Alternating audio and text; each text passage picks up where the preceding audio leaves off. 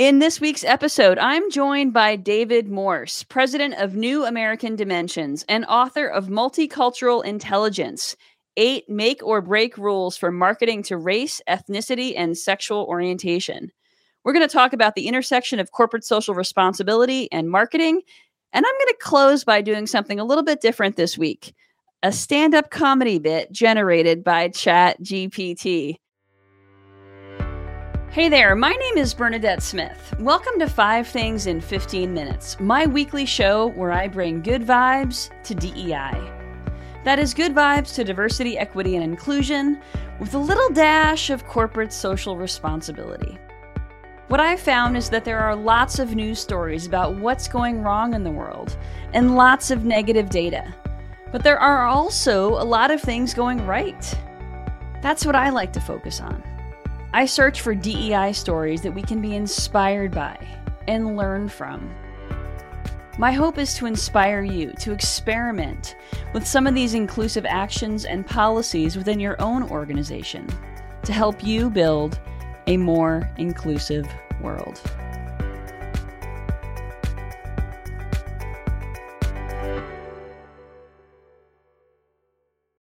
Let's get started. David, will you please tell us about yourself? Thank you, Bernadette. Hi, everyone. I'm David Morse. I, as Bernadette mentioned, I'm president of a, multicultural market research company called uh, New American Dimensions, and I've been in this space for you know the last 25 years. I've seen a lot of changes, and and uh, we keep going. Awesome. Well, thank you so much for joining with us today. You know, David, I was thinking about the the work that you're doing around multicultural marketing, and I also realize that there are so many things happening in the world where corporations are being called upon to take a stance or or not. You know, there's a lot of anti-LGBTQ legislation. There are states restricting abortion access, restricting uh, voter access. You know, sort of what is the role that you see companies having in sharing the positivity here or not maybe not sharing the positivity because i don't know what that is specifically about those issues but about sort of doing the right thing and speaking out about those challenges that their employees might be facing. Thank you. Well it's, it's a difficult time right now for marketers. America is uh, no news to anybody we are very divided right now and the way that americans view DEI initiatives and multicultural marketing is also very divided.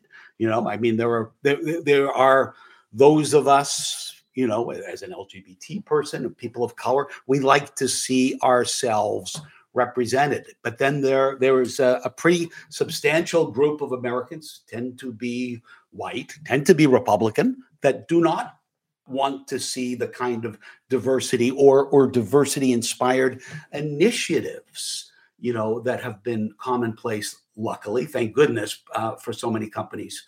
You know, I think a lot of it, uh, you know, I think we, we, we saw big changes with the murder of George Floyd, you know, where so many of us white folks, you know, saw what a lot of African Americans live with, and that's brutality and, and violence and uh, we saw firsthand what goes on and a lot of people changed their opinions and became more more more favorable stronger allies of diversity and certainly companies were at the forefront of that but I think there's been a backlash, uh, in the, in, and I think the word woke sums it up pretty well, or or maybe cancel culture. These are views that held by a lot of people that maybe we've gone we've gone too far. You know that uh, that that teaching diversity, things like critical race theory, are harmful to young white people. Uh, so um, let, let me pause for a moment. Absolutely. I mean, I think that there is definitely a backlash happening. And part of that backlash means that we're seeing legislation which is really impacting traditionally marginalized folks in a disproportionate way. And do you think that companies should be using their marketing dollars as to be speaking out against these issues? I, I, I wish they would. I mean, I, over the years, I've been more of an advocating, uh, an advocate for the need for companies to take a stand in a divided America. I think it's very, very important.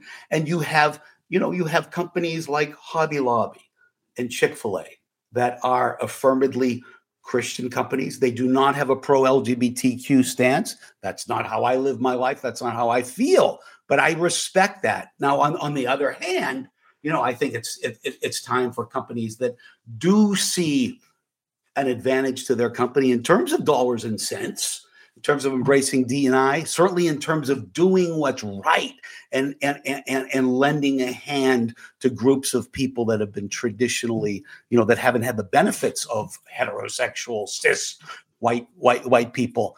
And, uh, you know, we're definitely seeing a, a trend in that direction. It seems like a majority of large corporations are, are heading in the direction of inclusivity and diversity. So I, th- I think there's some encouraging signs out there. Yeah, absolutely. I mean, the Human Rights Campaign does have a business statement on LGBTQ equality, I believe it's called, and a lot of major corporations have signed on to that.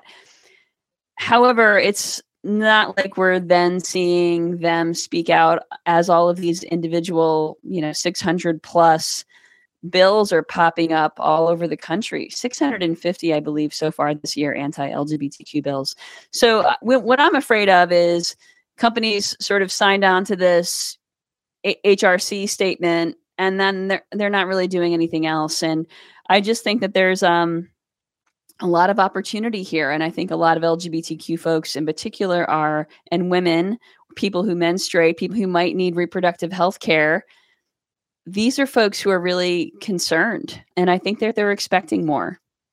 It's it, it, it's very concerning when when I look to, to to make to make myself happy, you know, to feel less scared, is I look at Gen Z, and I look at some of the studies that have been done with Gen Z because I think we're seeing signs, and, and particularly in areas like sexual orientation, acceptance of people that uh, that, that, are, are not you know heterosexual, and and and especially in the area of of gender diversity and embracing that. People my age just have have problems with that, you know. But but young people do not. I just saw a study that said that some. I, I believe it was twenty five ish 25% of gen z people believe that uh, or consider themselves to be along the spectrum of gender, of being non binary, which is an amazing change. It's very difficult for boomers to wrap their arms around. But I think for those of us that are looking for answers and kind of looking to where we're going, I think it, it speaks very well of this generation. And I think it, it, it speaks very favorably of a future where inclusivity is going to be more the norm and less the trigger of opposition, if you will. Yeah, absolutely. I mean, the census tells us that nearly 50% of Gen Z are people of color. Um, so, me and just thinking about that as a demographic um, is pretty shocking and uh, beautiful. And I think it's really between that and over 20% of them identifying as somewhere LGBTQ plus there's no doubting the diversity um, that's there. So it's really going to be exciting to to watch how our industry continues to evolve and how companies continue to respond. Because what I think is beautiful about these younger folks is that they are unapologetic about who they are and what they're looking for in work. And of course, there are some who are, you know, don't feel safe being their authentic selves, of course. But I think that there are a lot of them who are really looking to fully express all of themselves, even at work. So it will be a beautiful evolution. I agree. I mean, it, it is a dangerous time to be a transgender person right now. You know, I, I, I mean, violence is up. It's higher. I believe it's higher than it's ever been. So there's that dynamic. But, by the same token, you know, I think that younger, this new generation, I, I, remember when I came out of the closet to my parents a long time ago in this, you know, I grew up in Manchester, New Hampshire. To be gay back then was, was, you were not accepted. You were beat up, you know, and uh, it's not the case as much. Things have really, really changed. And I think that we're going to see changes in gender and acceptance of gender diversity like we have in the past, you know, like we saw in the past with, with, with sexual orientation. But these things take time. But I think uh, Dr. Martin Luther King said that, uh, you know, we, we see ups and downs, but the, the flow of social justice, I, I forget how he thought. The it, arc. The arc over the long run is in the right direction. Yep. It yes. Evidence of that. Yeah, I would agree with that. And, um, you know, speaking of trans folks in the trans community, this past Friday was Transgender Day of Visibility. And in the Five Things newsletter, I introduced readers to five different trans folks who I encourage you to follow and support. And we'll make sure those trans folks are in the show notes as well. But I'll tell you their names uh, Celia Daniels, Robbie Samuels, Ashley Brundage, Lily Zhang and Rhodes Perry are all amazing leaders. Please learn about them in the show notes. Some of them have books. Um, so please support those folks. That's the call to action for this week because the trans community is definitely under attack for sure. So, David, before we move on to my uh, chat GPT generated stand up comedy bit, will you tell folks what's giving you hope? I mean, Gen Z obviously is giving you hope. What else is giving you hope in this work? I, I think um, you know, look look at Time Magazine. This this most recent episode, I'm sorry, this most recent edition of Time Magazine is about Bad Bunny, and uh, it is entirely in Spanish. First time in Time Magazine's history was as a cover been in Spanish. The, the country is changing, and we are, you know, some of us more than others. Some of us it takes time, but we are embracing we're, we're embracing that change. People are talking about things that didn't get talked about. More and more white folks are talking about, uh, you know, the danger of driving while black and things like that, that were not part of our universe, wasn't part of our cognition 25 years ago. You know, we're talking about Asian hate and stop Asian hate. And we're becoming more and more aware of issues that just never got talked about. And I think that's a really good sign. You know, it, there's a consciousness. Did I read that your husband is Native American? Yes. I wish we were talking more about their experiences. Yeah, yeah, we've we, we, we've done. I've, I've, in fact, I've done uh, a lot of studies uh, talking to Native Americans about about uh, their experience. You know, it, it's funny what's what, what's going on now with the, the, denial of critical race theory, and uh, you know, talking about the, the unique history of African Americans. And you know, we, we probably don't talk enough about the history of Native Americans. That was pure out genocide you know, and we're certainly seeing the results. it, it is the most socioeconomically disadvantaged multicultural segment in the in, in the United States, and uh, you know, hopefully, as we move forward, more and more stuff that never got talked about before you know, in polite company, so to speak, right, is sure. is going to start getting talked about, and, and awareness will will raise. And, and and I do think, you know, alluding back to Dr. King, you know, I think a, a awareness of how other people live and their unique circumstances and hardships. I think we're becoming collectively more and more aware of how other people live. And that's important, you know? Absolutely. It is so important. And so David, to to close, how can folks find you? How can folks contact you? Uh, well, my I, my uh, my website's uh, I have a website a little pretentiously named uh, David Morse Author dot com, but there's information on my books and uh, there's some videos there and uh, lots of information. Uh, I'm, I'm, also kind of a uh, I say a hack historian, but I have a master in history. I've written a lot about uh, racial history because I, that always interested me too. How did we get to where we are? You know, and that's why it makes me so angry now that we're talking about not teaching history the way it really happened because it's so important. So, anyway, you know, I wrote a book on American legacy, racism, nativism, and white supremacy that people might want to check out, as well as my marketing book.